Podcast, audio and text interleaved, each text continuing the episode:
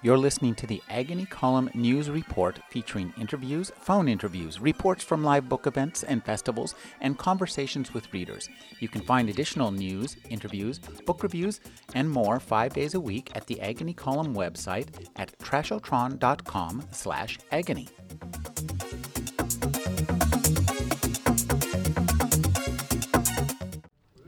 I'm speaking with Terry Bisson. He created the SF and SF series. He, after creating a similar series in New York, he brought it west. Terry, thank you for joining me. Well, thank you.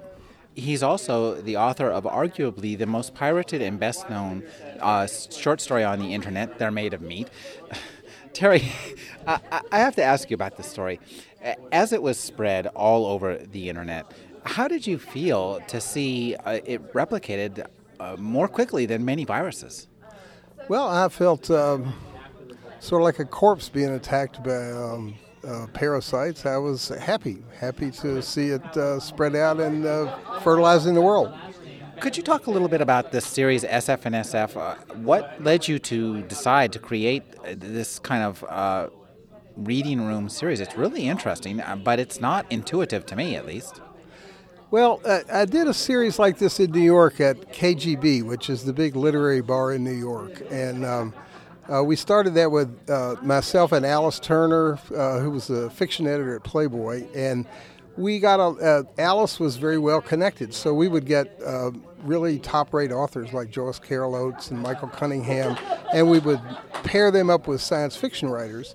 And after a while, we built a, a nice uh, uh, clientele, people who would come, and we would, uh, as a science fiction writer, I knew most of the writers in the field, and they come through New York, and it became a sort of a social and intellectual event where we could, uh, where uh, new writers could present their stuff and uh, old classics could be performed. And I moved out here to San Francisco about five years ago, and a woman named Karen Williams, who lives out here, uh, encouraged me to do the same thing here. I didn't think of it; she did, but she and I put it together, and it uh, we did it for a while at New College in the Mission, and then uh, we moved it here to the uh, Variety Theater when Tachyon Books took on sponsoring it, and we so we got this great venue. And what we're trying to do is build a a sort of a, almost like a salon where people can get together once a month and uh, listen to writers they know and writers they don't know, and also uh, talk about science fiction. We have a panel discussion after the thing. What led you to invite Paolo Bacigalupi here?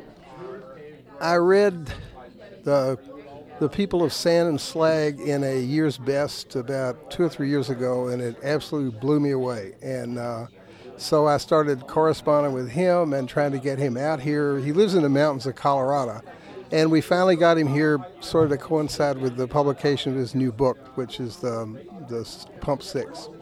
And, and, that's his first book, and that's kind of unusual for science fiction to have a collection come out as a first book, and in publishing world in general, in fact. It is now. It didn't used to be. If you think about how Bradbury started, it was uh, with collections, uh, and a lot of science fiction used to be built on short stories. And uh, Paolo is, is taking really the traditional route into the field, where he's, he's making a reputation as a science fiction short story writer, and um, I think he got a collection, uh, a hardcover collection, so soon because of the quality of his work. Could you talk about just the, the importance of this short story in science fiction? As a short story writer yourself, you must feel that it is important.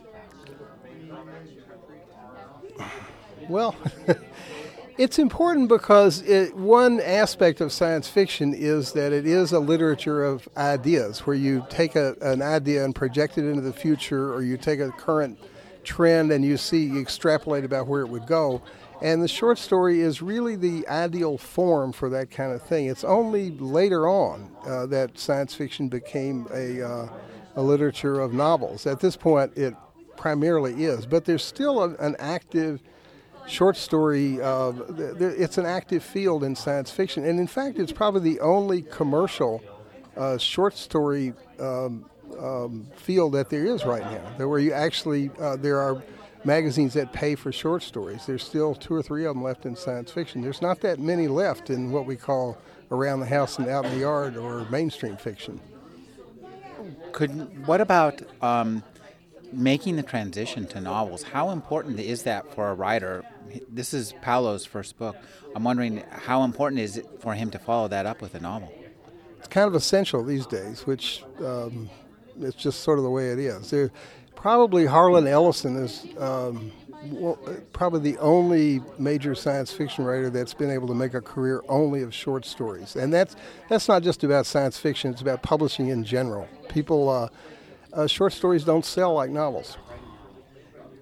I'm your last novel was a novel, but I think you're quite well known for your short stories. Will you be publishing more short stories? And, and could you talk about the idea of like publishing short stories between novels and keeping your name alive?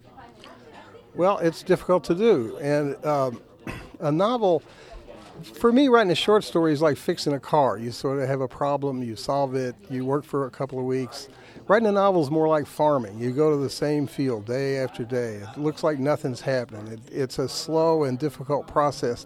I'm not a natural novelist. I'm, uh, I'm not really a storyteller. And so uh, for some uh, writers, it's quite easy. For, for me, it's difficult. But I've written seven or eight novels, and I'm working on another one right now. But uh, they're not always a lot of fun to do. And could you talk a little bit about the importance of the community of science fiction and the way it builds both writers and careers, and in itself, essentially, the genre itself as well? Science fiction is a generous field in that uh, it, it's one of the few fields where uh, writers uh, actually communicate with each other, where they stay in touch. They go they go to conventions, they meet uh, other places than workshops and and um, you know universities. It's uh, it's it's it's a generous and welcoming field. What else can I say?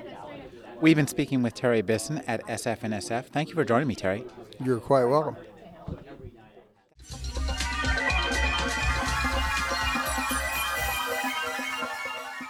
You're listening to the Agony Column News Report featuring interviews, phone interviews, reports from live book events and festivals, and conversations with readers.